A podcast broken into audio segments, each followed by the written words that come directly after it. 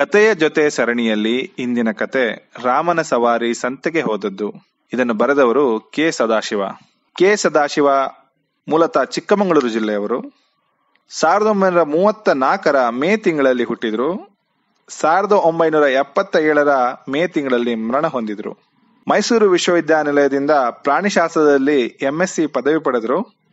ಸಾವಿರದ ಒಂಬೈನೂರ ಐವತ್ತ ಏಳರಲ್ಲಿ ಬಂದ ನಲ್ಲಿಯಲ್ಲಿ ನೀರು ಬಂದಿತು, ಸಾವಿರದ ಒಂಬೈನೂರ ಎಪ್ಪತ್ತ ಒಂದರಲ್ಲಿ ಬಂದ ಅಪರಿಚಿತರು ಇವರ ಕಥಾ ಸಂಕಲನಗಳು. ಇವರ ಕೊನೆಯ ಕಥಾ ಸಂಕಲನಕ್ಕೆ ಸಾವಿರದ ಒಂಬೈನೂರ ಎಪ್ಪತ್ತ ಎರಡರ ರಾಜ್ಯ ಪ್ರಶಸ್ತಿ ದೊರಕಿದೆ. ನಲ್ಲಿಯಲ್ಲಿ ನೀರು ಬಂದಿತು ಪುಣೆಯ ಫಿಲ್ಮ್ ಇನ್ಸ್ಟಿಟ್ಯೂಟ್ ನವರಿಂದ ಚಲನಚಿತ್ರವಾಗಿದೆ. ಇವರ ರಾಮನ ಸವಾರಿ ಸಂತೆಗೆ ಹೋದದ್ದು ಕೂಡ ಇತ್ತೀಚೆಗೆ ಚಲನಚಿತ್ರವಾಗಿದೆ. ಋತುಮಾನಕ್ಕಾಗಿ ಈ ಕಥೆಯನ್ನ ಬಿಂದು ರಕ್ಷಿತಿಯವರು ಓದಿದ್ದಾರೆ. ಕೇಳಿಸ್ತಾ ಪಾರ್ವತಿ, ಬೇಗ ಒಂದಿಷ್ಟು ಕಾಫಿ ಕಷಾಯ ಮಾಡು ನೋಡುವ. ಸಂತೆ ಎಂದಾದ್ರೂ ಅಬು ಬ್ಯಾರಿ ಬಂದಾನಷ್ಟೆ. ದುಡ್ಡು ಪಾವತಿ ಮಾಡುವ ಯೋಚನೆ ಇಲ್ಲದಿದ್ರು ಅಡಿಗೆ ಮಾತಾಡೋದಕ್ಕೇನಂತೆ. ಈ ಬ್ಯಾರಿ ಪರ್ಬುಗಳ ಸಹವಾಸವೇ ಬೇಡವಪ್ಪ ಎಂದವ್ ನಾನು. ಆದ್ರೆ ಅಚ್ಚುತಯ್ಯ ಬಿಟ್ಟರಷ್ಟೇ, ಮಧ್ಯಸ್ಥಿಕೆ ಮಾಡಿ ಹಣ ಕೊಡಿಸಿದ. ಈಗ ಅದೇ ಅಚ್ಚುತಯ್ಯ. ಹೀಗೆ ಅಜ್ಜ ಸಂತೆ ಮಾತೆತ್ತಿದ್ದನ್ನು ಕೇಳಿಯೇ ರಾಮ ತಕ ತಕ ಕುಣಿದಾಡಿದ. ಆಗಲೇ ಅವನ ವರಾತ ಪ್ರಾರಂಭವಾದದ್ದು. ಪಾರ್ವತಿಯ ಸೆರಗು ಹಿಡಿದೇ ಓಡಾಡಿದ.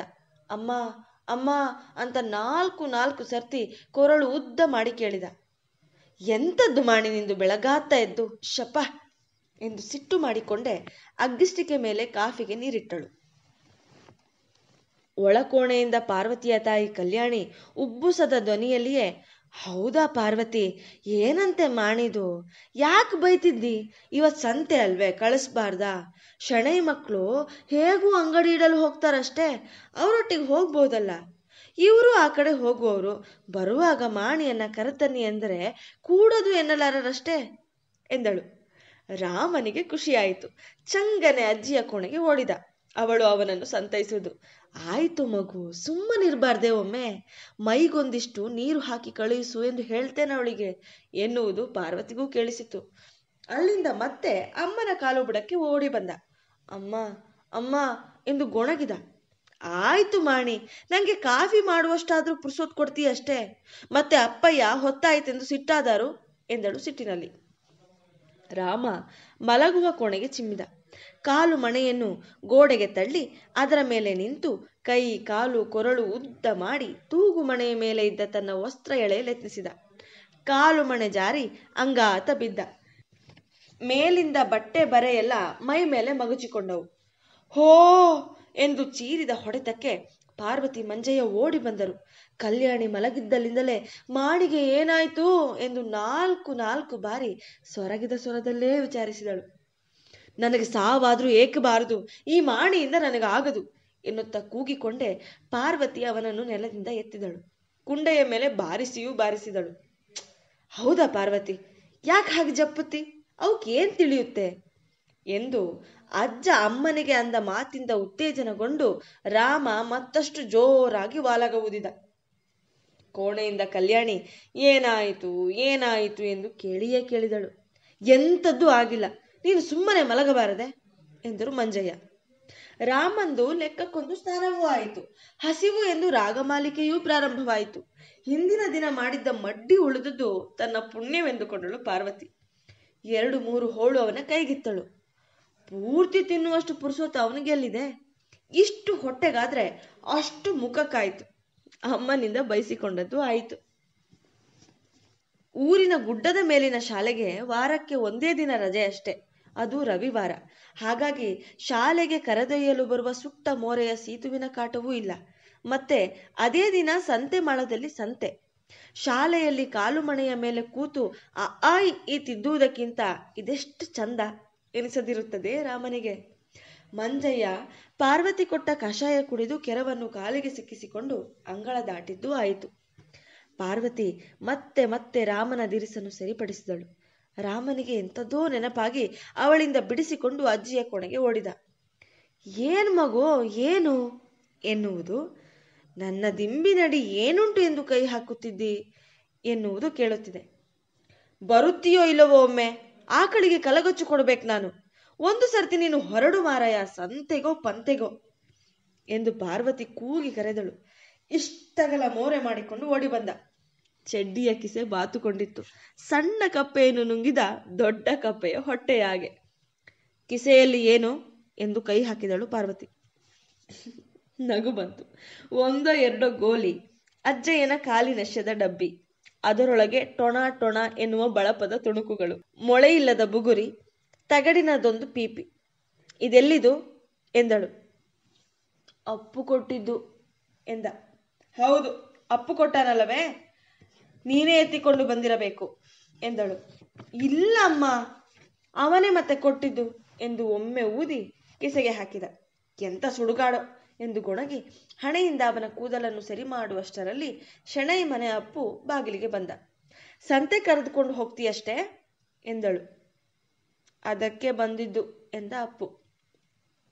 ಇಬ್ಬರು ಹೊರಟು ನಿಂತರು. ಪಾರ್ವತಿ ಸೊಂಟದ ಬಾಳೆಕಾಯಿಯಿಂದ ಕಾಸು ತೆಗೆದು ಒಬ್ಬೊಬ್ಬರ ಕೈಗೂ ಎರಡೆರಡು ಪಾವಣೆ ಇತ್ತಳು. ಕೌಂಟು ಪದಾರ್ಥ ಕೊಡಿಸಬೇಡ ರಾಮನಿಗೆ ಎಂದಳು. ಹ್ಮ್ ಆಯ್ತು ಎಂದ ಅಪ್ಪು.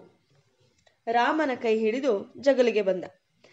ಅಂತೂ ಇಂತೂ ಸುಮಾರು ಹತ್ತು ತಾಸಿಗೆ ರಾಮನ ಸವಾರಿ ಹಿರಿಯ ಸಂಗಡಿಗ ಅಪ್ಪುವಿನೊಟ್ಟಿಗೆ ಸಂತೆಗೆ ಹೊರಟಿತು.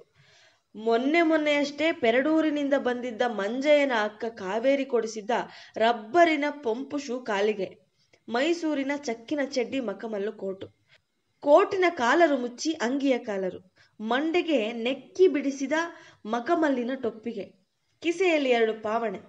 ಇನ್ನೇನು ಬೇಕು ರಾಮನ ಸಂತಸಕ್ಕೆ?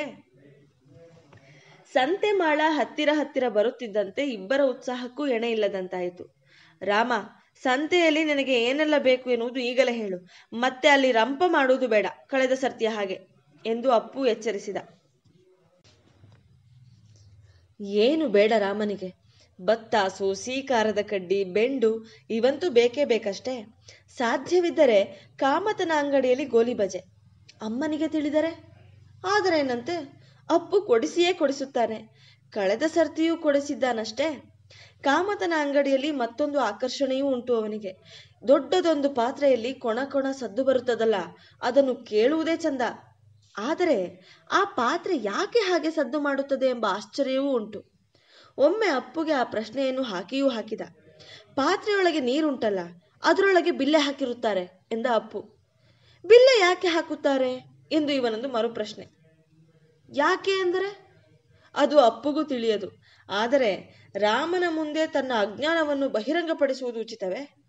ನೀನಿನ್ನು ಚಿಕ್ಕವ, ದೊಡ್ಡವನಾದ ಮೇಲೆ ನಿನಗೆ ಅರ್ಥವಾಗುತ್ತದೆ ಎಂದು ಅವನು ತನಗಿಂತ ಚಿಕ್ಕವ ಎನ್ನುವುದನ್ನು ತೋರಿಸಿ ಅವನ ಬಾಯಿ ಮುಚ್ಚಿಸಲೆತ್ನಿಸಿದ. ದೊಡ್ಡವ ಎಂದರೆ ನಿನ್ನಷ್ಟ ಎಂದು ಕೇಳಿದ ರಾಮ. ಹೌದು, ನೀನು ಬಾಯಿ ಮುಚ್ಚು ಎಂದು ಹಿರಿಯವನಂತೆ ವರ್ತಿಸಿದ ಅಪ್ಪು. ಬಾಯಿ ಮುಚ್ಚಿದರೆ ಏನು, ಮನಸ್ಸು ಮುಚ್ಚಿರಲಾರದಷ್ಟೇ. ಸಂತೆಯಲ್ಲಿ ದೊರೆಯಬಹುದಾದ ಯಾವತ್ತೂ ವಸ್ತು ಒಡವೆಗಳ ಬಗ್ಗೆ ರಾಮನ ವಿಚಾರ ಲಹರಿ ಹರಿದಿದೆ. ಜೊತೆಯಲ್ಲೇ ಅದು ಏನು, ಇದು ಏನು, ಯಾಕೆ, ಎಲ್ಲಿಂದ, ಹೇಗೆ ಇತ್ಯಾದಿ ಪ್ರಶ್ನೆಗಳನ್ನೂ ಕೇಳುತ್ತಿದ್ದಾನೆ. ಅಷ್ಟು ಹಿರಿಯವನಾದರೇನಂತೆ? ಅವನಿಗೆಲ್ಲಿದೆ ವ್ಯವಧಾನ ರಾಮನ ಕುತೂಹಲಗಳಿಗೆ ಸಮಜಾಯಿಸಿಕೊಡಲು? ಮತ್ತೊಮ್ಮೆ ಗದರಿಸಿಯೂ ಆಯಿತು. ಅದಕ್ಕೆ ಕಾರಣವೂ ಇಲ್ಲದಿಲ್ಲ. ರಾಮನ ತಾಯಿ ಎರಡು ಪಾವಣೆ ಕೊಟ್ಟದ್ದು ಸರಿಯಷ್ಟೇ, ಆದರೆ ರಾಮನಿಗಿಂತ ಹಿರಿಯವನಾದ ಇವನಿಗೆ ಅದು ಯಾತಕ್ಕೆ ಬಂದಿತು? ಮನೆಯಿಂದ ಹೊರಡುವಾಗಲೇ ಅಕ್ಕನನ್ನು ಪುಸಲಾಯಿಸಿ ಅರ್ಧ ಆಣೆಯ ಎರಡು ಬಿಲ್ಲೆ ತೆಗೆದುಕೊಂಡಿದ್ದಾನೆ. ತಾಯಿಯ ಹತ್ತಿರ ಕೇಳಿ ಅರ್ಧ ಆಣೆಯಾದರೆ ಕೇಳದೆಯೇ ಜೀರಿಗೆ ಡಬ್ಬದಿಂದ ಒಂದೆರಡು ನಾಣೆ ಹಾರಿಸಿದ್ದಾನೆ. ಲೆಕ್ಕ ಮಾಡಿದವರು ಯಾರು? ಒಟ್ಟು ಅಷ್ಟು ಹಣ ಅವನ ಚಡ್ಡಿ ಕಿಸೆಯಲ್ಲಿ ಜನ ಜನ ಗುಟ್ಟುತ್ತಿದೆ. ಅದನ್ನು ಹೇಗೆ ಹೇಗೆ ವಿಲೇವಾರಿ ಮಾಡುವುದೆಂಬುದೇ ಅವನ ಚಿಂತೆ. ಒಂದು ಪಾವಣೆಯಲ್ಲಿ ಕಾಮತನ ಹೋಟೆಲ್ನಲ್ಲಿ ಸಜ್ಜಿಗೆ ಬರುತ್ತದಷ್ಟೆ.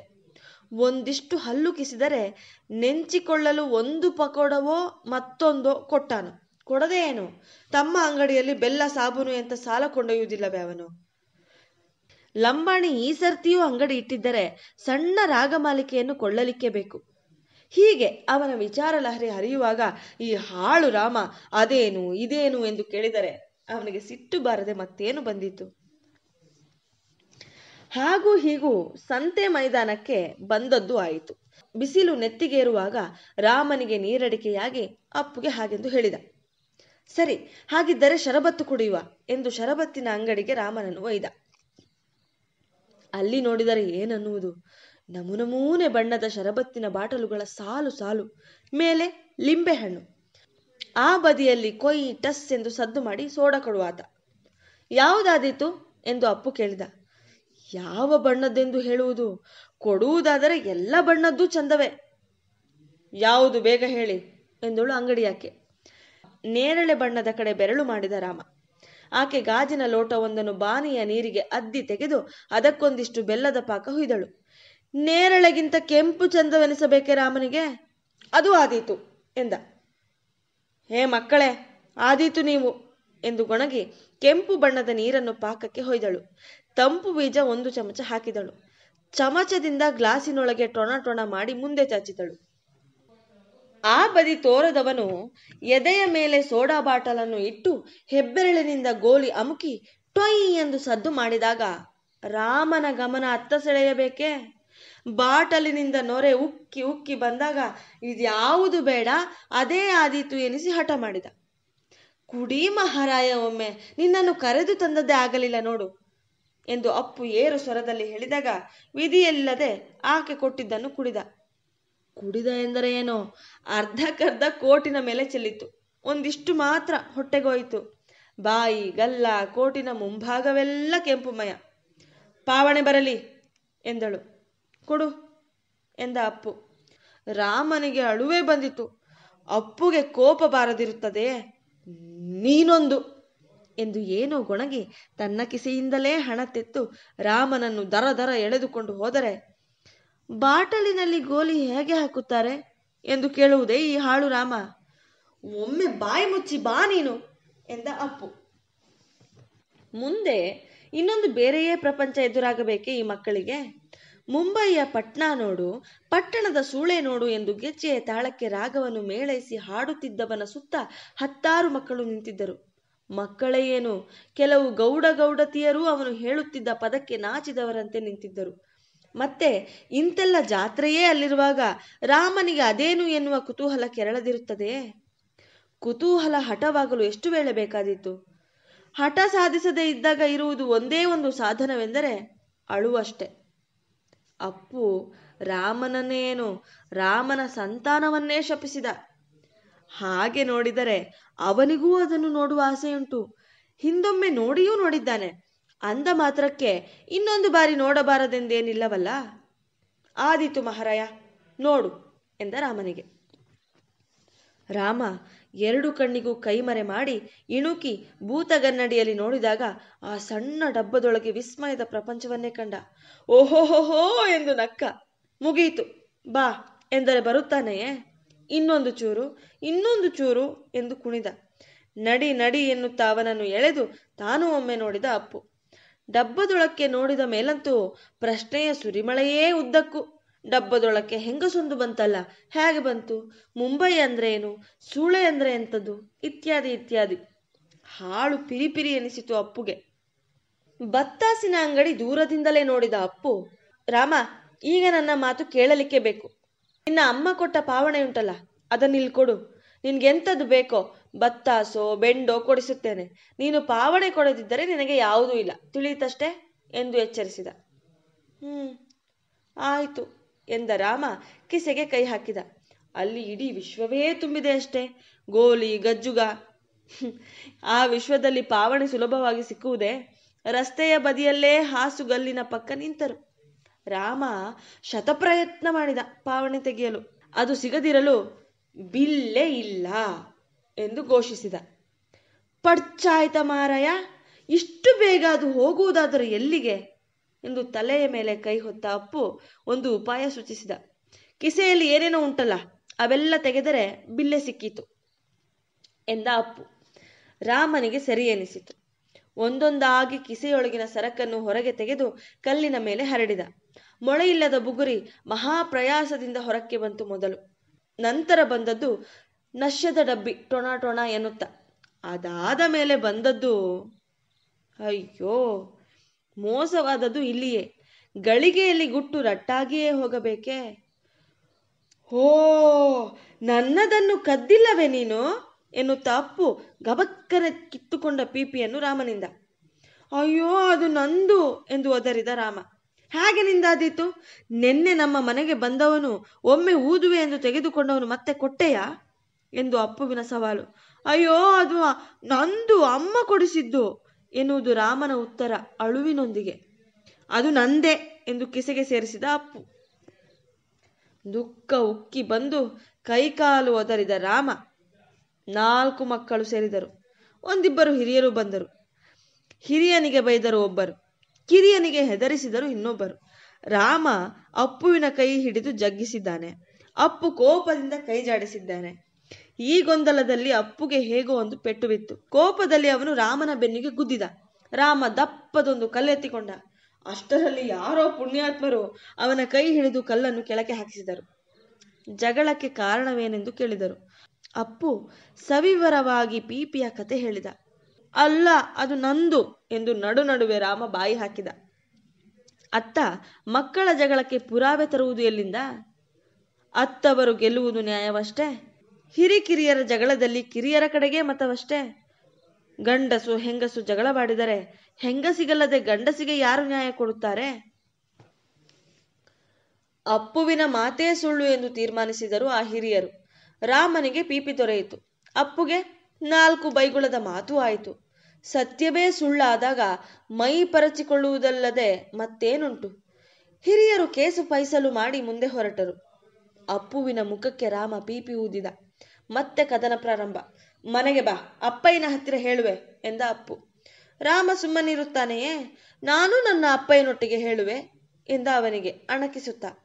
ಅಪ್ಪುಗೆ ತಮಾಷೆ ಎನಿಸಿತು. ನಿನಗೆ ಅಪ್ಪಯ್ಯ ಎಲ್ಲುಂಟೋ ಎಂದು ಗಟ್ಟಿಯಾಗಿ ನಕ್ಕ. ಅದೇ ಸಮಯಕ್ಕೆ ನಿಮ್ಮ ಅಪ್ಪಯ್ಯ ಕೂಗುತ್ತಿದ್ದಾರೆ ಒಡೆಯರೇ ಎಂದು ಹೆಗ್ಗಡತಿಯೊಬ್ಬಳು ಅವನ ತೋಳು ಹಿಡಿದು ಕರೆದಳು. ತಿರುಗಿ ತಲೆ ಎತ್ತಿ ನೋಡಿದ ರಾಮ ಆ ಅಪರಿಚಿತ ಹೆಂಗಸಿನ ಕಡೆ. ಒಂದು ಘಳಿಗೆ ಕಂಗಾಲಾದ. ನಿಮ್ಮ ಹೆಸರು ರಾಮ ಅಲ್ಲವೇ ಎಂದು ಕೇಳಿ ಖಚಿತಪಡಿಸಿಕೊಂಡಳು. ಎಲ್ಲಿ ಎಂದು ಕೇಳಿದ ರಾಮ. ಓ, ಅಲ್ಲಿ ಬಟ್ಟೆ ಅಂಗಡಿಯಲ್ಲಿ ಎಂದಳು. ಯಾವ ಬಟ್ಟೆ ಅಂಗಡಿ ಎಂದ ರಾಮ. ಓ, ಅಲ್ಲಿ ಬನ್ನಿ ಹೋಗುವ ಎಂದಳು. ಬಟ್ಟೆ ಅಂಗಡಿ ಎಂದ ಮೇಲೆ ಅಲ್ಲಿ ತನಗೆ ಲಾಭ ಉಂಟಷ್ಟೇ. ಅಪ್ಪು ಒಟ್ಟಿಗೆ ಕಾದ ಜಗಳ ಮರೆತೇ ಹೋಯಿತು ಅಷ್ಟೇ. ಏನೋ ಅಪ್ಪು ಅಲ್ಲಿ ನಿಂತಿದ್ದಾನೆಂಬುದನ್ನೂ ಮರೆತು ಹೋಗಿರಲಿಕ್ಕೆ ಸಾಕು. ಅವಳ ಸೆರಗಿಗೆ ಅಂಟಿಕೊಂಡು ಹೊರಟ. ಹಬ್ಬ, ತೊಲಗಿತು ಶನಿ ಮಹಾರಾಯ, ಇನ್ನು ಅವನುಂಟು ಅವನ ಅಜ್ಜ ಉಂಟು ಎಂದು ಅಪ್ಪು ತನ್ನ ತಂದೆಯ ಅಂಗಡಿ ಕಡೆ ಓಡಿದ. ಎಲ್ಲಿ ಮತ್ತೆ ಅಪ್ಪಯ್ಯ ಎಂದು ಪದೇ ಪದೇ ಕೇಳಿದ ರಾಮ. ಓ, ಇಲ್ಲೇ ಇಲ್ಲೇ ಬನ್ನಿ ಒಡೆಯರೆ ಎನ್ನುತ್ತಾ ಅವನ ತೋಳು ಹಿಡಿದುಕೊಂಡೇ ಮುಂದೆ ನಡೆದಳು ಹೆಗ್ಗಡತಿ. ಅವಳು ಇಲ್ಲೇ ಇಲ್ಲೇ ಎಂದು ತೋರಿಸಿದ ಅಂಗಡಿಯೂ ಸಿಕ್ಕಿತು. ಅಂಗಡಿಯೊಳಕ್ಕೆ ಕಾಲಿಟ್ಟ ಕೂಡಲೇ ರಾಮನ ಕಣ್ಣು ಅಪ್ಪಯ್ಯನನ್ನು ಹುಡುಕಿತು. ಹತ್ತಾರು ಗಿರಾಕಿಗಳ ನಡುವೆ. ಆದರೆ ಅವರೆಲ್ಲಿದ್ದಾರೆ? ಅಲ್ಲಿ ಅಂಗಡಿಯದ್ದೊಂದು ಮುರುಕು ಕುರ್ಚಿಯಲ್ಲಿ ಕೂತಿದ್ದವನ ಕಡೆ ತೋರಿಸಿ, ನೋಡಲ್ಲಿ ನಿನ್ನ ಅಪ್ಪಯ್ಯ ಎಂದಳು ಹೆಗ್ಗಡತಿ. ಅದು ಹೇಗೆ ಅಪ್ಪಯ್ಯ ಆದೀತು? ಒಂದು ಗಳಿಗೆ ಯಾಕೋ ಗೊಂದಲಮಯವಾಯಿತು. ಹೆದರಿಕೆ ನಗು. ಅಯ್ಯೋ, ಅಪ್ಪಯ್ಯ ಅವರಲ್ಲ, ಥೂ ಎಂದು ಮುದ್ದಾಗಿ ನಗುತ್ತ. ಹೆಗ್ಗಡತಿಗೆ ಎಂಥದೂ ತಿಳಿಯದು ಎನ್ನುವ ಧಾಟಿಯಲ್ಲಿ ಅವನು ಹಾಗಂದದ್ದು ಕೇಳಿಯೇ ಕುರ್ಚಿಯಲ್ಲಿ ಕೂತಿದ್ದ ಆಸಾಮಿ ಧಡಕ್ಕನೆ ಎದ್ದ. ತಲೆಯಲ್ಲೊಂದು ಮಸಿ ಹಿಡಿದಿದ್ದ ಬಿಳಿ ಟೊಪ್ಪಿಗೆ, ಅದರ ಹಿಂದೆ ಕಾಣುವ ಕುಚ್ಚಿನ ಗಂಟು, ಕಿವಿಯಲ್ಲಿ ಒಂಟಿ, ಕಿವಿಯ ಮೇಲೆ ಗೊಂಡೆ ಹೂವು, ಕೈಯಲ್ಲೊಂದು ಕೊಡೆ, ಮೊಣಕಾಲಿನವರೆಗೆ ಮಾತ್ರವಿದ್ದ ಕಚ್ಚೆ, ಬಿಗಿದ ಪಾಣಿ ಪಂಚೆಯಂತಿದ್ದ ಧೋತ್ರ, ಒಂದು ಕಾಲಿಗೆ ಬೆಳ್ಳಿ ಬಳೆ, ದಪ್ಪ ಚರ್ಮದ ಚಡಾವು. ಬಾಮಗು ಎಂದು ಅವನು ಕೂಗಿದ. ರಾಮ ಅವನ ಪಕ್ಕದಲ್ಲಿದ್ದ ಹೊಸ ವಸ್ತ್ರಗಳ ರಾಶಿಯನ್ನು ನೋಡಿದ. ಇದು ನಿಂಗೆ ಎಂದ ಅವನು. ಬಾ ಎಂದು ಮೂರು ಮೂರು ಬಾರಿ ಕೂಗಿದ. ಹೋಗಿ ಒಡೆಯರೆ ಎಂದು ಹೆಗ್ಗಡತಿ ಬೆನ್ನು ಹಿಂದಿಂದ ನೂಕಿದಳು. ಮಂತ್ರಮುಗ್ಧನಾದಂತೆ ಆಮೆ ಹೆಜ್ಜೆ ಇಡುತ್ತಾ ಮುಂದು ಮುಂದಕ್ಕೆ ಹೋದ ರಾಮ. ಕಣ್ಣು ಪಿಳಿ ಪಿಳಿ ಬಿಡುತ್ತಾ ಅವನ ಮುಂದೆ ನಿಂತ. ಆತನೇ ಮುಂದೆ ಬಂದು ಅವನ ಕೈ ಹಿಡಿದು ನಡೆಸಿಕೊಂಡು ಹೋಗಿ ಕುರ್ಚಿಯಲ್ಲಿ ಕೂರಿಸಿದ. ಈ ಬಟ್ಟೆಯೆಲ್ಲ ನಿಂಗೆ ಗೊತ್ತುಂಟಾ ಅಂದ. ಚೆನ್ನಾಗುಂಟಾ ಎಂದು ಕೇಳಿದ. ಹ್ಮ್ ಎನ್ನುವಂತೆ ತಲೆಯಾಡಿಸಿದ ರಾಮ. ನನ್ನ ಮಗನೇ ಎಂದು ತಬ್ಬಿಕೊಂಡ ಅವನು ರಾಮನ ಗಲ್ಲವೆತ್ತಿ ಅವನ ಕಣ್ಣನ್ನೇ ದೃಷ್ಟಿಸಿದ. ಒರಟು ಕೈ ಎನಿಸಿದರೂ ರಾಮನಿಗೆ ಏಕೋ ಖುಷಿಯಾಯಿತು. ಮತ್ತೆ ಯಾಕೆ ಅಷ್ಟು ದೊಡ್ಡವರ ಕಣ್ಣಲ್ಲಿ ನೀರು ಬರುತ್ತಿದೆಯಲ್ಲ ಎಂದು ವಿಸ್ಮಯವೂ ಆಯಿತು, ಅಳುವು ಬಂತು. ದೂರ ನಿಂತಿದ್ದ ಹೆಗ್ಗಡತಿಯ ಕಣ್ಣಲ್ಲೂ ನೀರು ಇರಬೇಕೆ? ಇವೆಲ್ಲ ಐದು ಹತ್ತು ಮಿನಿಟುಗಳಲ್ಲಿ ನಡೆದು ಹೋದ ವ್ಯಾಪಾರವಷ್ಟೆ. ಹೆಗ್ಗಡತಿ ವಸ್ತ್ರದ ಗಂಟು ಕಟ್ಟಿಕೊಳ್ಳುವಂತೆ ಹೇಳಿಯೂ ಆಯಿತು. ರಾಮನನ್ನು ಎತ್ತಿ ಹೆಗಲ ಮೇಲೆ ಹೇರಿಕೊಂಡು ಅಂಗಡಿಯಿಂದ ಹೊರಕ್ಕೆ ನಡೆದೂ ಆಯಿತು. ಆಚೆ ಕಡೆ ಇರುವ ಬತ್ತಾಸು ಅಂಗಡಿಯಲ್ಲಿ ಬೆಂಡು ಅದು ಇದು ಎಂದು ದೊಡ್ಡ ಪೊಟ್ಟಣವೇ ಸಿದ್ಧವಾಯಿತು. ರಾಮನ ಹಾಲು ಮುಖ ಇಷ್ಟಗಲವಾಗದಿರುತ್ತದೆಯೇ ನಂಗೆ ಎಂದು ಹೆಗಲ ಮೇಲಿಂದಲೇ ಹಿರಿಯನ ಮುಖಕ್ಕೆ ಕೈ ಚಾಚಿದ. ಇದು ನಿನಗಲ್ಲದೆ ಮತ್ಯಾರಿಗೆ ಮಾಡಿ ಎನ್ನುತ್ತ ಪೊಟ್ಟಣದ ಒಂದು ಬದಿಯಲ್ಲಿ ತೂತು ಮಾಡಿ ಎರಡೆರಡು ಸೀಕಾರದ ಕಡ್ಡಿಯನ್ನು ಎಳೆದು ಅವನ ಕೈಗೆ ಕೊಟ್ಟ. ಒಂದು ಕಾಲು ಎದೆಯ ಕಡೆ ಒಂದು ಕಾಲು ಬೆನ್ನು ಕಡೆ ಹಾಕಿ ಹಿರಿಯನ ತಲೆ ಹಿಡಿದುಕೊಂಡು ಹೊರಟ ರಾಮನಿಗೆ ಕುದುರೆ ಸವಾರಿ ಮಾಡುತ್ತಿದ್ದಂತೆ ಅನಿಸದಿರುತ್ತದೆಯೇ? ಹೇಳುಯೂ ಹೇಳಿದ, ನೀನು ಕುದುರೆಯಂತೆ, ನಾನು ಮೇಲೆ ಕೂತಿದ್ದೇನಂತೆ ಎಂದು. ಹೈ ಹೈ ಎಂದು ನಡು ನಡುವೆ ಕಾಲಿಂದ ಬೆನ್ನನ್ನು ಎದೆಯನ್ನು ಒದೆಯುತ್ತಲೂ ಇದ್ದಾನೆ. ಸಣಕಲು ಮುದ್ದು ಕಾಲಿನ ಒತ್ತುವಿಕೆ ಹಿರಿಯನಿಗೆ ಹಿತವಾಗಿ ಕಂಡಿತು. ಅಷ್ಟು ದೂರ ಹೋದ ಮೇಲೆ ಹಿರಿಯ ಹೆಗ್ಗಡತಿಗೆ ಏನೋ ಹೇಳಿದ. ಅವಳು ಆಯಿತು ಎಂದು ಬೇಗ ಬೇಗ ಮುಂದೆ ನಡೆದಳು. ತನ್ನ ಮನೆ ಇರುವುದು ಆ ಕಡೆ ಅಲ್ಲವೇ? ಮತ್ತೆ ಹೋಗುತ್ತಿರುವುದು ಎಲ್ಲಿಗೆ ಎನಿಸಿತು ರಾಮನಿಗೆ. ಮನೆಗೆ ಹೋಗುವ ಎಂದ. ಮನೆಗೇ ಹೋಗುತ್ತಿರುವುದಲ್ಲವೇ ಎಂದ ಹಿರಿಯ. ಸಂತೆ ಮಾಳದ ಸೆರಗಿನಂಚಿಗೆ ಹೋಗಿ ಗಣಪಕಾಯಿ ಮರದಡಿಯಲ್ಲಿ ರಾಮನನ್ನು ಇಳಿಸುವುದಕ್ಕೂ ಅವನಿದ್ದಲ್ಲಿಗೆ ಜೋಡು ಎತ್ತಿನ ಕಮಾನುಗಾಡಿ ಬರುವುದಕ್ಕೂ ಒಂದೇ ಆಯಿತು. ಹಿರಿಯ ರಾಮನನ್ನು ಎತ್ತಿ ಗಾಡಿಯ ಹಿಂದಿನಿಂದ ಒಳಕ್ಕೆ ಚಾಚಿದ. ಹೆಗ್ಗಡತಿ ಒಳಕ್ಕೆ ಎಳೆದುಕೊಂಡಳು. ರಾಮನಿಗೆ ಈಗ ನಿಜಕ್ಕೂ ಭಾರಿ ಅಳು ಬಂತು. ಹಿರಿಯ ಗಾಡಿ ಹತ್ತಿ ಬೇಗ ಎಂದ. ಎತ್ತು ಕೊರಳಗಂಟೆ ಝಣಿ ಝಣಿಸುತ್ತ ಮುಸುರೆ ಹಳ್ಳದ ಮೂಲಕ ಸೀತೂರು ಕಡೆ ಧಾವಿಸಿತು, ಕೆಂಪು ಧೂಳೆಬ್ಬಿಸುತ್ತ. ಗಾಡಿಯಲ್ಲಿ ಕೂರುವುದು ಖುಷಿಯಾದರೂ ಪರಕೀಯರೊಟ್ಟಿಗೆ ಎಲ್ಲಿಗೆ ಹೋಗುತ್ತಿರುವುದೆಂದು ಎಣಿಸಿಯೇ ರಾಮ ಬಿಕ್ಕಿ ಬಿಕ್ಕಿ ಅತ್ತ, ಅಮ್ಮ ಅಪ್ಪಯ್ಯ ಎನ್ನುತ್ತ. ಹೆಗ್ಗಡತಿ ತನ್ನ ತೊಡೆಯ ಮೇಲೆ ಅವರನ್ನು ಕೂರಿಸಿಕೊಂಡು, ಅಳುವುದು ಬೇಡ ಒಡೆಯರೆ ಎಂದು ಸಂತೈಸುತ್ತಾ ಪೊಟ್ಟಣದಿಂದ ತಿನಿಸನ್ನು ತೆಗೆದುಕೊಟ್ಟಳು. ಬತ್ತಾಸು ಕಂಡ ಕೂಡಲೇ ಅವನ ಅಳು ನಿಂತರೂ ಬಿಕ್ಕುವುದು ನಿಲ್ಲಲಿಲ್ಲ. ಅವನ ಕೋಟಿನ ಮೇಲೆ ತುಟಿಯ ಬದಿಯಲ್ಲಿ ಕೆಂಪು ನೋಡಿ ಇದೆಂತದು ಎಂದಳು. ಅಲ್ಲಿ ಶರಬತ್ತು ಕುಡಿದದ್ದು ಎಂದು ರಾಮ. ಎಷ್ಟು ಚಂದ ಗೊತ್ತಾದು, ನೀನು ಕುಡಿದಿದ್ದೀಯಾ ಎಂದೂ ಕೇಳಿದ. ಅವಳು ನಕ್ಕಳು, ಹಿರಿಯನೂ ನಕ್ಕ. ಗಾಡಿಯ ಓಲಾಟದಿಂದ ಬೆನ್ನಿಗೆ ಕಮಾನು ತಾಕಿ ನೋವಾಯಿತು. ಘಳಿಗೆಯಲ್ಲಿ ಸುಖವೆಲ್ಲ ಮಾಯವಾಗಿ ನಂಗೆ ಪೆಟ್ಟು ಬಿತ್ತು ಎಂದು ಬೊಬ್ಬೆ ಹಾಕಿದ. ಎಲ್ಲಿ ಹೋಗುತ್ತಿರುವುದು ಎಂದು ಕೇಳಿದ. ನಮ್ಮ ಮನೆ ಇಲ್ಲಿ ಅಲ್ಲ ಎಂದೂ ಹೇಳಿದ. ನಿಮ್ಮ ಮನೆಗೇ ಹೋಗುತ್ತಿರುವುದು ಒಡೆಯರೆ, ಇವರು ಯಾರು ಗೊತ್ತುಂಟಲ್ಲ, ನಿಮ್ಮ ಅಪ್ಪಯ್ಯ ಅಲ್ಲವೇ ಎಂದಳು. ಹಿರಿಯನ ಮುಖ ನೋಡಿದ ರಾಮ.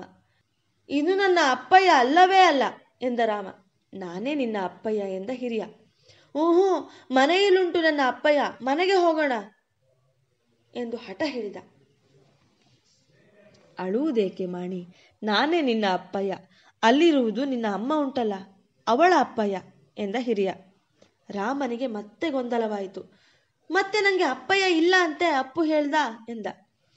ಹಿರಿಯ ಹೆಗ್ಗಡತಿಯನ್ನು, ಹೆಗ್ಗಡತಿ ಹಿರಿಯನನ್ನು ನೋಡಿದರು. ಅವನಿಗೆ ಹೊಡೆಯುವ, ಸುಮ್ಮನಿರು ಆಯ್ತಾ. ರಾಮನಿಗೆ ಖುಷಿಯಾಯಿತು.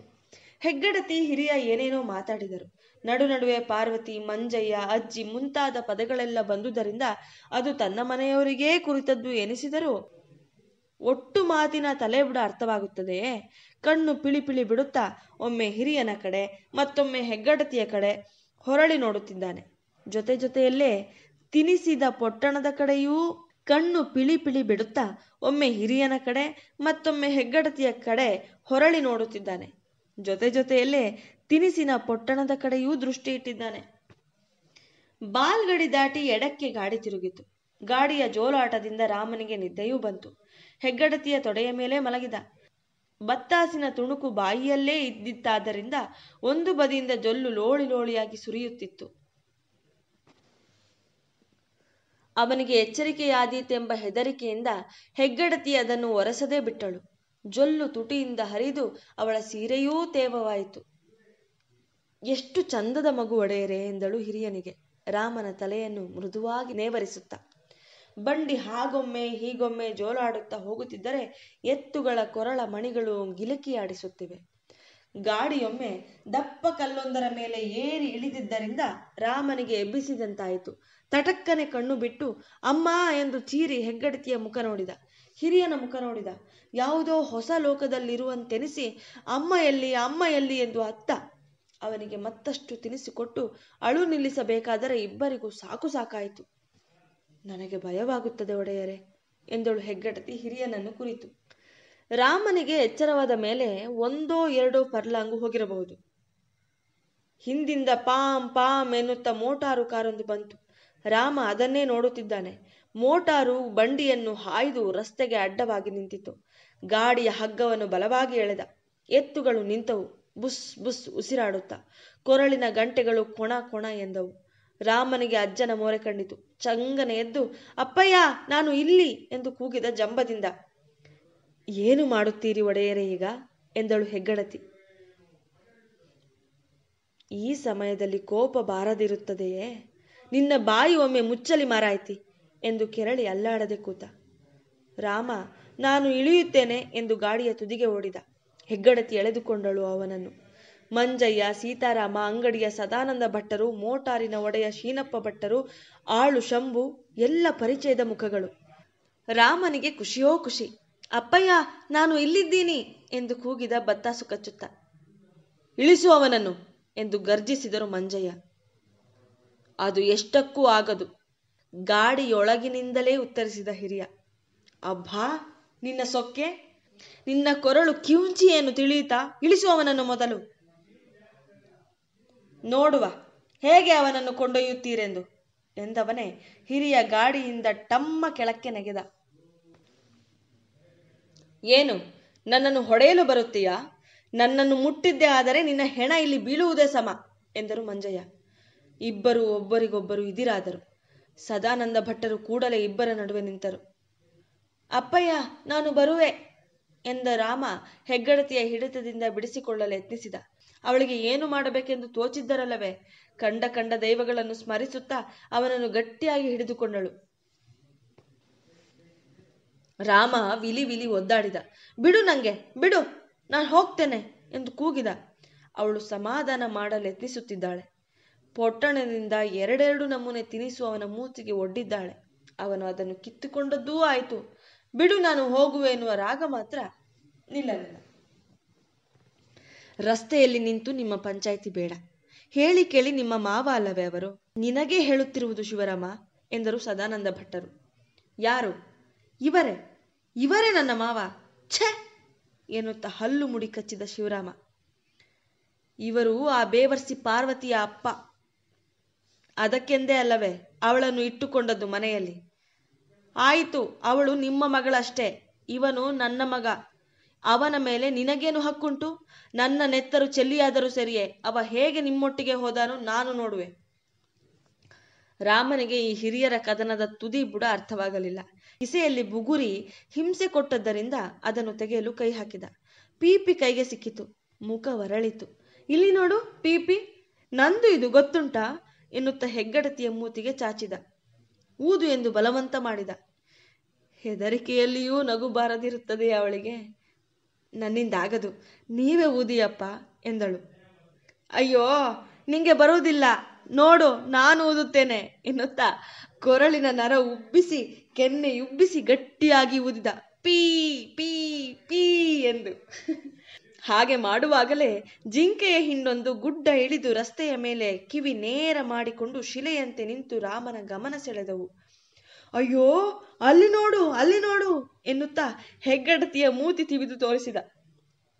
ಒಂದೇ ಒಂದು ಮಿನಿಟು, ಮರುಗಳಿಗೆಯಲ್ಲಿ ಅವು ಮಾಯವಾದವು. ಆಚೆ ಬದಿಯ ಇಳಿಜಾರಿನ ಬಿದಿರು ಕಾಡಿನೊಳಕ್ಕೆ ಹೊಕ್ಕವು. ಜಿಂಕೆ ನಿಮ್ಮಲ್ಲುಂಟಾ ಎಂದ. ಅವಳ ಎದೆಯಲ್ಲಿ ಅವಲಕ್ಕಿ ಕುಟ್ಟುತ್ತಿರುವಾಗ ಅವನ ಮುಗ್ಧ ಪ್ರಶ್ನೆಗಳಿಗೆ ಏನುತ್ತರ ಕೊಟ್ಟಾಳು? ಒಮ್ಮೆ ಸ್ವರವೇರಿಸಿ ಬೊಬ್ಬೆ ಇಟ್ಟ ಶಿವರಾಮ, ನನ್ನ ಹೆಣ ಇಲ್ಲಿ ಬಿದ್ದ ನಂತರವೇ ಅವನನ್ನು ಕೊಂಡೊಯ್ಯುವುದು ನೀವು. ಮತ್ತೆ ಸದಾನಂದ ಭಟ್ಟರು, ಶೀನಪ್ಪ ಎಲ್ಲ ಮುಂದಾದರು.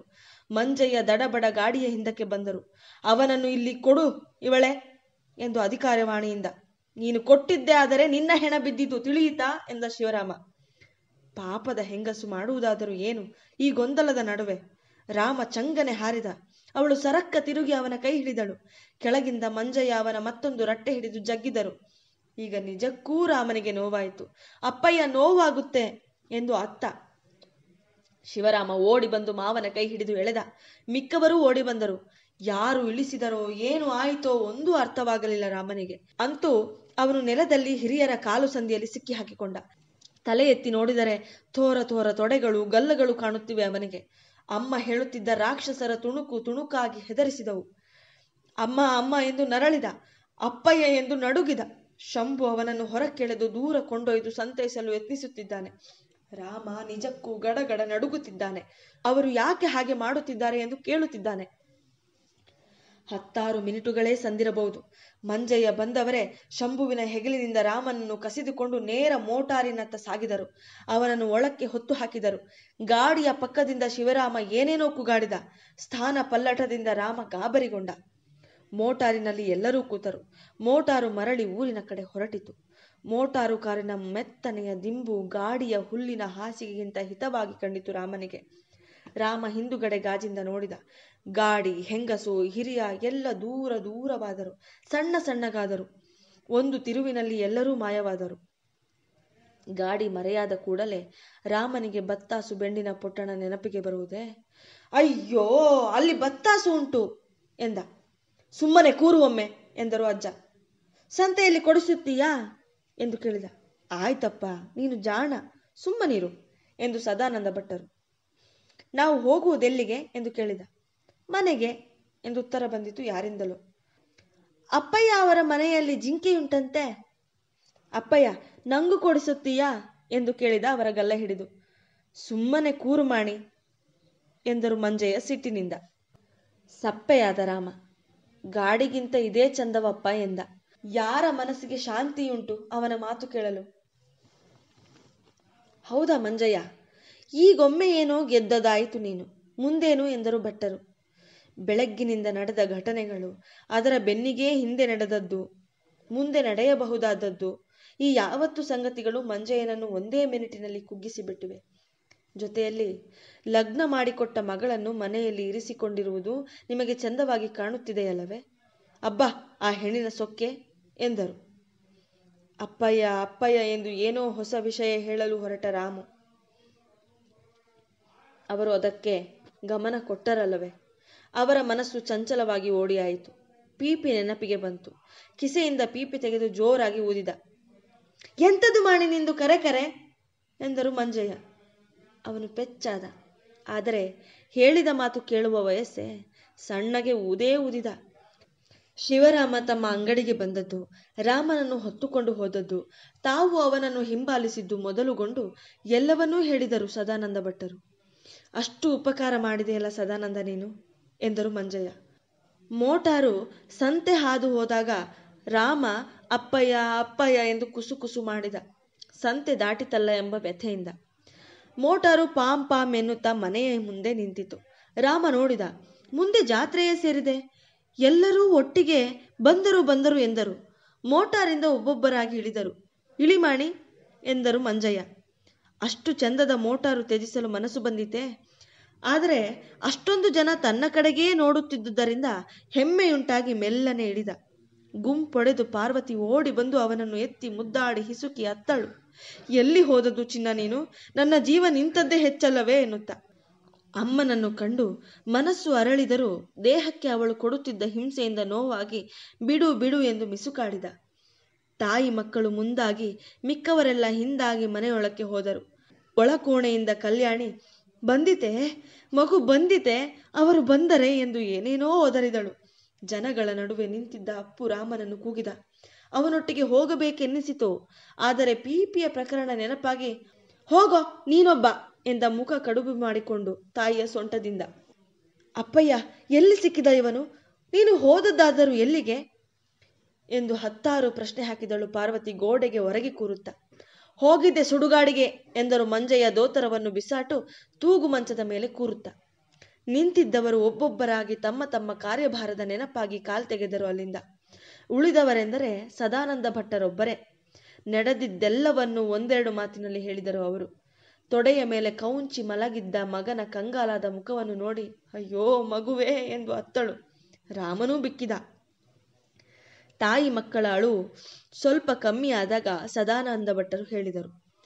ಒಮ್ಮೆ ಹೀಗೆ ಮಾಡಿದವನು ಮುಂದೆ ಏನು ಮಾಡಿಯಾನು ನಿನ್ನ ಅಳಿಯ? ಅದಕ್ಕೆಂದೇ ಹೇಳುವುದು, ನಿಮ್ಮ ನಿಮ್ಮ ಹಠದಲ್ಲಿ ಮಂಜಯ್ಯ ನಡುವೆ ಬಾಯಿ ಹಾಕಿದರು. ಹೌದು, ಬೇವರ್ಸಿ ಹೆಗ್ಗಡತಿಯೂ ಅದೇ ಮಾತಲ್ಲವೇ ಅಂದದ್ದು. ಈಗ ನೀನು ಅದೇ ದಾಟಿಯಲ್ಲಿ ಮಾತಾಡುತ್ತಿ. ನಾನು ಮಾಡಬೇಕು ಏನು? ಅದಾದರೂ ಹೇಳಬಹುದಲ್ಲ. ಅವರ ಸ್ವರದಲ್ಲಿ ಬೇಸರಿಕೆ ಇತ್ತು, ಸಿಟ್ಟಿತ್ತು.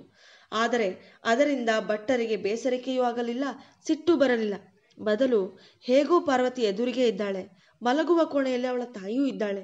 ತನ್ನ ಮಾತು ಅವಳಿಗೂ ಕೇಳಿಸಿತು, ಕೇಳಿಸುವುದೊಳಿತು ಎನಿಸಿ, ನಿನ್ನದೇ ತಪ್ಪೆಂದು ನಾನು ಹೇಳಿದ್ದೆ ಮಂಜಯ್ಯ. ನಿನ್ನ ಸಂಸಾರದ ಬಗ್ಗೆ ಎಂದೂ ಪಾರ್ವತಿಯ ಎದುರು ನಾನು ಮಾತಾಡಿದವನಲ್ಲ.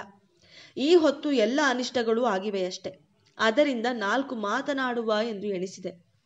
ಪಾರ್ವತಿ ನನ್ನನ್ನು ತಪ್ಪು ಎಣಿಸಲಾರಳು. ಎಷ್ಟೆಂದರೂ ನಾನು ಆಡಿಸಿದ ಕೂಸಲ್ಲವೇ ಅವಳು.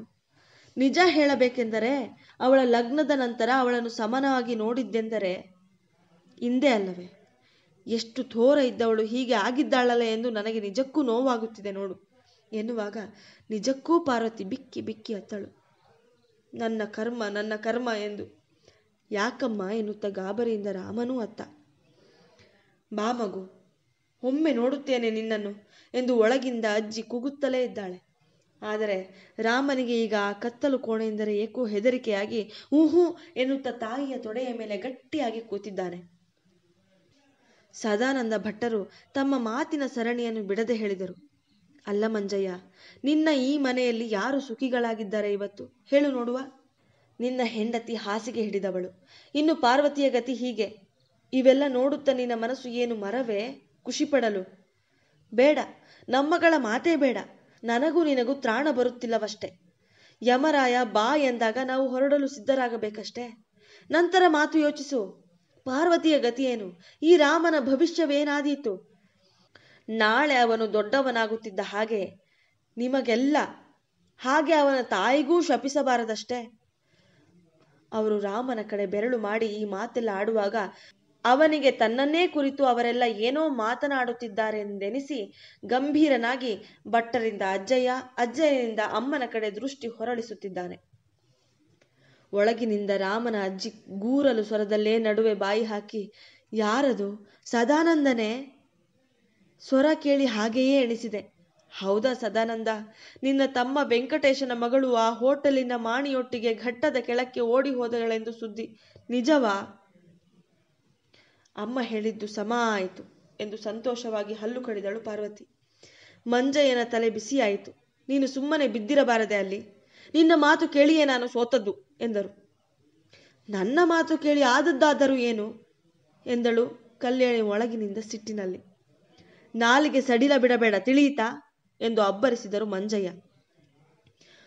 ಏ ಅಜ್ಜಿ ಸುಮ್ಮನಿರು, ಓಹೋ ಎಂದ ರಾಮ ದೊಡ್ಡ ಗಂಡಸಿನ ಹಾಗೆ ನಟಿಸುತ್ತಾ, ತಾಯಿ ಮುಖ ನೋಡಿ ನಗುತ್ತ. ಅಜ್ಜಿ ಒಳಗಿಂದ ಇನ್ನೇನೋ ಅಂದಳು. ಮಂಜಯ್ಯ ಹೌಹಾರಿದರು. ಅವರಿಬ್ಬರು ಹೀಗೆ ಕಚ್ಚಾಡುವಾಗ ತಾಯಿಯಷ್ಟೇ ಆಸರೆ ರಾಮನಿಗೆ. ಏಕೋ ಹೆದರಿಕೆಯಾಗಿ ಮತ್ತಷ್ಟು ಮೈ ಮಡಚಿಕೊಂಡು ಕೂತ ತಾಯಿಯ ತೊಡೆಯಲ್ಲಿ. ಕಿಸೆಯಲ್ಲಿ ಇನ್ನೂ ಉಳಿದಿದ್ದ ಬೆಂಡು ತೊಡೆಗೆ ಒತ್ತಿದಾಗ ಅದರ ನೆನಪು ಬಂದು ದಡಕ್ಕ ಎದ್ದು ಕಿಸೆಯಿಂದ ಅದನ್ನು ತೆಗೆದು, ಅಮ್ಮ ನೋಡಿಲ್ಲಿ, ಯಾರು ಕೊಡಿಸಿದ್ದು ಗೊತ್ತುಂಟಾ ಎನ್ನುತ್ತಾ ಅವಳಿಗೆ ತೋರಿಸಿದ. ನಿಂಗೆ ಬೇಕಾ ಎಂದು ಕೇಳಿದ. ಸೇಲೆಯಿಂದ ಅವಳ ಬಾಯಿಗೆ ಬೇಡ ಬೇಡವೆಂದರೂ ಚೂರು ಬೆಂಡನ್ನು ತುರುಕಿದ. ಎಂಥದ್ದು ನಿಂದು ಹಾಳು ಪಿರಿಪಿರಿ ಎನ್ನುತ್ತಾ ಅವಳು ಅದನ್ನು ನುಂಗಿದಳು ವಿಧಿಯಿಲ್ಲದೆ. ಮಂಜಯ್ಯ ಗುಡುಗಿದರು. ಈಗೋ ನೋಡು ಸದಾನಂದ, ನನಗೆ ಇವೆಲ್ಲ ಇಷ್ಟವೆಂದು ತಿಳಿದೆಯಾ? ಇವೆಲ್ಲ ಗೊತ್ತಿಲ್ಲವೆಂದು ತಿಳಿದೆಯಾ? ಈ ಇವಳು ಬೇವರ್ಸಿ ಲಗ್ನವಾದ ಮೂರೇ ಮೂರು ದಿನಕ್ಕೆ ನನ್ನಿಂದಾಗದು ಎಂದು ಅವನ ಮನೆಯಿಂದ ಓಡಿ ಬಂದಳಲ್ಲವೇ. ನಾನು ಸಾವಿರ ಸರ್ತಿ ಹೇಳಿದೆ, ಇದು ಆಗದು, ಇದು ಕೂಡದು ಎಂದು. ಯಾರಿದ್ದಾರಂತೆ ಇಲ್ಲಿ ನನ್ನ ಮಾತು ಕೇಳಲು? ಅಮ್ಮ ಅಮ್ಮ ಎಂದು ಇವಳು ಅತ್ತಳು. ಅವಳು ಅಲ್ಲಿ ಮಲಗಿದ್ದಾಳಲ್ಲ, ಅವಳ ಅಮ್ಮ. ಇವಳು ಆಡಿದ್ದಕ್ಕೆಲ್ಲ ಸೈ ಎಂದು ತಕಾಪಕ ಕುಣಿದಳು. ಒಮ್ಮೆ ಹೀಗಾದದ್ದು ಉದ್ದಕ್ಕೂ ಆಯಿತಷ್ಟೆ. ಈ ರಾಮನ ಬಸುರಲ್ಲಿ ಬಂದೇ ಬಿಟ್ಟಳು, ಮತ್ತೆ ಅಲ್ಲಿಗೆ ಹೋಗುವುದಿಲ್ಲವೆಂದು. ನನ್ನ ಮಗಳು ನನಗೆ ಹೊರೆಯಲ್ಲ ಎಂದಳು ಅವಳು. ಬೀದಿಯಲ್ಲಿ ಓಡಾಡಬೇಕಾದವನು ನಾನಷ್ಟೇ. ಈ ಮೂರು ಕಾಸಿನ ಹೆಂಗಸರಿಗೆ ಏನು? ರಾಮನನ್ನು ದಡಕ್ಕ ಪಕ್ಕಕ್ಕೆ ಉರುಳಿಸಿ ಎದ್ದಳು ಪಾರ್ವತಿ. ಅಪ್ಪಯ್ಯ, ನೀವು ಹಾಗೆಲ್ಲ ಯಾಕೆ ಮಾತಾಡುತ್ತೀರಿ? ಅವರೊಟ್ಟಿಗೆ ಇರುವುದು ಬೇಡವೆಂದು ಬಂದೇನೆ. ಅವರು ಕೊಟ್ಟ ಕಿರುಕುಳ ಒಂದೇ ಎರಡೇ. ನಾನೇ ಏನು ಯಾವ ಹೆಣ್ಣಾದರೂ ಅವರೊಟ್ಟಿಗೆ ಇರುವುದಕ್ಕೆ ಬಂದೀತೆ. ಈಗ ಯಾಕೆ? ಕಾಲ ಬಂದೀತು, ಅವರವರ ತಪ್ಪು ಅವರವರಿಗೆ ತಿಳಿದೀತು. ಗಳಗಳ ಅತ್ತಳು. ಇನ್ನು ಅವಳಿಗೆ ಅಲ್ಲಿರಲು ಸಾಧ್ಯವಾಗಲಿಲ್ಲ. ಬಾರೋ ಏ ಮಾರಿ ಎಂದು ಆ ರಾಮನನ್ನು ದರ ದರ ಎಳೆದುಕೊಂಡು ತಾಯಿಯ ಕೊಣೆಗೆ ಹೊರಟಳು. ಯಾರಿಗೂ ನಾವು ಹೊರೆಯಾಗುವುದು ಬೇಡ, ಹೋಗುವ ಎಲ್ಲಾದರೂ ಹಾಳಾಗಿ ಎನ್ನುತ್ತ. ಅಯ್ಯೋ ಬಿಡಮ್ಮ ಬಿಡಮ್ಮ ಎನ್ನುತ್ತಲೇ ಇದ್ದ ರಾಮ. ತಾಯಿ ಮಗಳು ಏನೇನೋ ಮಾತಾಡುತ್ತಿದ್ದರು ಒಳಗೆ. ಒಮ್ಮೆ ಪಾರ್ವತಿ ಎತ್ತರದ ಸ್ವರದಲ್ಲಿ ತಾಯಿಗೆ ಏನೇನೋ ಅಂದಳು. ಕಲ್ಯಾಣಿ ಅಳುವುದೂ ಕೇಳಿಸುತ್ತಿತ್ತು. ರಾಮ ಗಾಬರಿಂದ ಹೊರಕ್ಕೋಡಿ ಬಂದು ಅಜ್ಜೆಯನ್ನ ತೊಡೆಯೇರಿದ. ಏನೇ ಅನ್ನು ಮಂಜಯ್ಯ, ನಿನ್ನ ಅಳಿಯ ನೀವೆಲ್ಲ ಭಾವಿಸುವಷ್ಟು ಕೆಟ್ಟವ ಕ್ರೂರಿ ಎಂದು ನಾನಂತೂ ಎಣಿಸಲಾರೆ. ಇವತ್ತು ನಾನೇ ನೋಡಿದನಲ್ಲ, ಯಾಕೆ ನೀನು ನೋಡಿದೆಯಷ್ಟೇ. ಮಗನ ಮೇಲಿನ ಮೋಹವೊಂದಿಲ್ಲದಿದ್ದಲ್ಲಿ ಅವನು ಹಾಗೆ ಮಾಡುತ್ತಿದ್ದನೇ ಎನಿಸುತ್ತದೆ ನನಗೆ. ರಾಮನನ್ನು ಮರಳಿ ಕೊಡಲು ಹೆಣವೇ ಬೀಳಬೇಕು ಅಂದನಲ್ಲವೇ. ಹೆಂಡತಿ ಮಕ್ಕಳು ಎನ್ನುವ ಮೋಹವಿಲ್ಲದೆ ಆ ಮಾತು ಅವನ ಬಾಯಿಂದ ಹೊರಟಿತೆ. ಯಾಕೆ? ಅವನ ಹಣ ನೋಡಿ ಯಾರು ಮತ್ತೊಂದು ಹೆಣ್ಣು ಕೊಡಲಾರರು ಎಂದೇನಿಲ್ಲವಷ್ಟೇ. ಯಾವುದು ನೆನಪಿಗೆ ಬಾರದಿದ್ದರೂ ತನಗಾಗಿ ಆ ಹಿರಿಯ ಮತ್ತೆ ಅಜ್ಜ ಕೈ ಹಿಡಿದು ಬಾ ಎಂದು ಜಗ್ಗಾಡಿದ್ದು ಇನ್ನೂ ರಾಮನ ಮನಸ್ಸಲ್ಲಿ ಹಸಿರು ಹಸಿರಾಗಿಯೇ ಉಳಿದಿದ್ದರಿಂದ ಹಿರಿಯನ ನೆನಪು, ಹೆಂಗಸಿನ ನೆನಪು, ಜಿಂಕೆಯ ನೆನಪು, ಗಾಡಿಯ ನೆನಪು ಎಲ್ಲ ಒಟ್ಟೊಟ್ಟಾಗಿ ಬಂದವು. ಹೌದು ಅಪ್ಪಯ್ಯ, ಆ ಗಾಡಿ ಎಷ್ಟು ಚೆಂದವೆನ್ನುತ್ತಿ. ಅಪ್ಪಯ್ಯ ಇಲ್ಲಿ ನೋಡು, ಅಲ್ಲಿ ಅವರ ಮನೆಯಲ್ಲಿ ಜಿಂಕೆಯುಂಟಂತೆ. ಅಪ್ಪಯ್ಯ ನನಗೆ ಜಿಂಕೆ ಕೊಡಿಸುತ್ತೀಯಾ ಎಂದು ಅವನ ಗಲ್ಲ ಚುಚ್ಚಿ ಹೇಳಿದ. ಆ ಹೊತ್ತಿಗೆ ಪಾರ್ವತಿ ತಾಯಿಯ ಕೋಣೆಯಿಂದ ಹೊರಕ್ಕೆ ಬಂದು, ಮಗು ಮಾತ್ರ ಬೇಕು ಅವರಿಗೆ, ನಾನು ಬೇಡವಾದೆ ಅಲ್ಲವೇ ಎಂದಳು ಸಿಟ್ಟಿನಲ್ಲಿ. ಈಗ ನೀವು ಹಾಗೆಲ್ಲ ಹೇಳುವವರು. ಅವನು ನಾಲ್ಕು ನಾಲ್ಕು ಸರ್ತಿ ಬಂದು ನಿನ್ನ ಅಪ್ಪನನ್ನು ಕೇಳಿದಾಗ ಇವನೇನು ಉತ್ತರ ಕೊಟ್ಟನಂತೆ ಹೇಳು ನೋಡುವ. ನೀನಾದರೂ ಏನು, ಬಾಗಿಲಿಗೆ ಬಂದ ಗಂಡನನ್ನು ನೀನು ಯಾವ ಊರಿನವ ಎಂದು ಕೇಳಿದೆಯಾ? ಇದೇ ನಿನ್ನ ಅಮ್ಮ ಅವರ ಮುಖಕ್ಕೆ ಏನೆಲ್ಲ ಅಂದಳು. ಶಿವರಾಮ ನನ್ನಲ್ಲಿ ಎಲ್ಲವನ್ನೂ ಹೇಳಿದ್ದಾನೆ, ಕಣ್ಣೀರು ಸುರಿಸಿದ್ದಾನೆ ಎಂದು ಸದಾನಂದ ಭಟ್ಟರು ಹೇಳುವಾಗ ಪಾರ್ವತಿಗೆ ಅವಮಾನವಾಯಿತು. ನೋಡಿ ಇವರೇ, ನೀವು ನನಗೆ ಏನೂ ಅನ್ನಿ, ಆದರೆ ತ್ರಾಣವಿಲ್ಲದೆ ಮಲಗಿರುವ ನನ್ನ ಅಮ್ಮನಿಗೆ ಏನಾದರೂ ಅಂದರೆ ನಾನು ಸುಮ್ಮನಿರುವುದಿಲ್ಲ ಎನ್ನುತ್ತಾ ಅಪ್ಪನ ತೊಡೆಯಿಂದ ಮಗುವನ್ನು ಎಳೆದು ಸೊಂಟಕ್ಕೆ ಹೇರಿಕೊಂಡು ಅಮ್ಮನ ಕೋಣೆಗೆ ಹೊರಟಳು. ಅಲ್ಲಿಂದ ಇಲ್ಲಿಗೆ, ಇಲ್ಲಿಂದ ಅಲ್ಲಿಗೆ ಚೆಂಡಿನ ಹಾಗೆ ತನ್ನನ್ನು ಹಿಡಿದಾಡಿಸುವ ಹಿರಿಯರ ಬಗ್ಗೆ ಹೆದರಿಕೆಯಾಯಿತು ರಾಮನಿಗೆ. ಬಾಯಿ ಮುಚ್ಚು ಪಾರ್ವತಿ, ಹಿರಿಯರು ಎನ್ನುವ ಗೌರವವನ್ನಾದರೂ ಕೊಡುವುದಕ್ಕೆ ಕಲಿ ಎಂದು ಘರ್ಜಿಸಿದರು ಮಂಜಯ್ಯ. ಹಿರಿಯರು ಹಿರಿಯರಾಗಿದ್ದರೆ ಎಲ್ಲವೂ ಗೌರವ ಸಲ್ಲವೇ ಸಲ್ಲುತ್ತದೆ ಎಂದಳು ಅಪ್ಪನ ಮುಖಕ್ಕೆ. ನಿನ್ನ ಸೊಕ್ಕಿಗೆ ಎಂದು ಕೂಗಿದರು ಮಂಜಯ್ಯ. ಅವಳಿಗೆ ಅಳು ಬಂತು. ಹೌದು, ನನಗೆ ಸೊಕ್ಕು. ಯಾಕೆ? ನನಗೆ ಬೇಕಾದ್ದು ಎಲ್ಲ ಇಲ್ಲುಂಟು ಎಂದಲ್ಲವೇ. ಅಯ್ಯೋ ಯಾವ ಸುಖಕ್ಕೆ ಬದುಕಬೇಕು ಎಂದು ರಾಮನನ್ನು ನೆಲಕ್ಕೆಸೆದು ತಲೆ ಚಚ್ಚಿಕೊಂಡಳು ಬಾಗಿಲಿಗೆ. ಸದಾನಂದ ಭಟ್ಟರು ಓಡಿ ಹೋಗಿ ಅವಳನ್ನು ತಡೆಯಲೆತ್ತಿಸಿದರು. ಬಿಡಿ, ಮುಟ್ಟಬೇಡಿ, ನಾನು ಸಾಯುತ್ತೇನೆ, ನನ್ನಿಂದಲ್ಲವೇ ಇವೆಲ್ಲ ಎನ್ನುತ್ತ ಮಿಸುಕಾಡಿದಳು. ರಾಮ ಗಡಗಡ ನಡುಗಿದ. ಅಮ್ಮ ಅಮ್ಮ ಎಂದು ರೋದಿಸಿದ. ಆದರೆ ಅವಳ ಹತ್ತಿರ ಹೋಗುವ ಧೈರ್ಯ ಮಾತ್ರ ಮಾಡಲಿಲ್ಲ. ಮಂಜಯ್ಯನಿಗೆ ಒಟ್ಟಾರೆ ದೃಶ್ಯವೇ ಹೇಸಿಗೆಯಾಯಿತು, ತಲೆಬಿಸಿಯಾಯಿತು. ಸಾಯುತ್ತೀಯಾ ರಂಡೆ, ಸಾಯುತ್ತೀಯಾ ಎನ್ನುತ್ತ ಚಟಾರನೆ ಅವಳ ಕೆನ್ನೆಗೆರಡು ಬಿಗಿದರು. ಅಯ್ಯೋ ನಾನು ಸತ್ತೇ ಎಂದು ಬೊಬ್ಬೆ ಹೊಡೆದಳು. ಮಂಜಯ್ಯ, ಎಂಥದ್ದು ಮಾಡುವುದು ನೀನು ಎಂದು ಸದಾನಂದ ಭಟ್ಟರು ರೇಗಿದರು. ಎಲ್ಲರೂ ರಾಕ್ಷಸರಂತೆ ಕಂಡರು ರಾಮನಿಗೆ. ಅಪ್ಪಯ್ಯ ಏನುತ್ತಿದ್ದಾನೆ, ಆದರೆ ಯಾರ ಬಳಿಯೂ ಹೋಗುವ ತ್ರಾಣವಿಲ್ಲದಂತಾಗಿದೆ. ಸಾಲದು ಎಂತ ನೀನೊಬ್ಬ ನನ್ನ ಕೊರಳಿಗೆ, ತಡೆಯೋ, ಕೆರೆಗೋ ಬಾವಿಗೆ ಬಿದ್ದು ಸಾಯುವ ಈ ನರಕ ಯಾರಿಗೆ ಬೇಕು ಎಂದು ರಾಮನನ್ನು ಹಿಡಿಯ ಹೋದಳು. ರಾಮನಿಗೆ ಎಲ್ಲ ಸಂಗತಿ ಭಯಂಕರವಾಗಿ ಕಂಡಿತು. ಹೊಸತೊಂದು ರಾಜ್ಯದಲ್ಲಿ ಇರುವಂತೆ ಅನಿಸಿತು. ಅಮ್ಮ ಥೇಟು ಕಥೆಯಲ್ಲಿ ಬರುವ ರಾಕ್ಷಸಿಯಂತೆ ಕಂಡಳು. ಆ ಬಿಚ್ಚಿದ ತಲೆಯಲ್ಲಿ, ಸೆರಗಿಲ್ಲದ ಮೈಯಲ್ಲಿ. ಹಿಂದಕ್ಕೆ ಹಿಂದಕ್ಕೆ ಹೋದ, ಅಳುತ್ತಾ ಬಾಗಿಲವರೆಗೆ ಬಂದ, ಹೊಸಿರು ದಾಟಿದ, ಕಿಸೆಗೆ ಕೈ ಹಾಕಿದ. ಪೀಪಿ ಸಿಗಬೇಕೆ ಅಲ್ಲಿ? ಅಪ್ಪುವಿನ ನೆನಪಾಯಿತು. ಕದ್ದರೆ ರಾಕ್ಷಸರು ಬಂದು, ತಾಯಿ ಹೇಳಿದ ಕತೆ ನೆನಪಿಗೆ ಬಂದು ಅವನಿಗೆ ಪೀಪಿ ಹಿಂದಿರುಗಿಸುವುದೇ ಸಮ ಎನಿಸಿ ಅಲ್ಲಿ ನಿಲ್ಲದೆ ಅಪ್ಪುವಿನ ಮನೆ ಕಡೆಗೆ ಓಡಿದ ರಾಮ.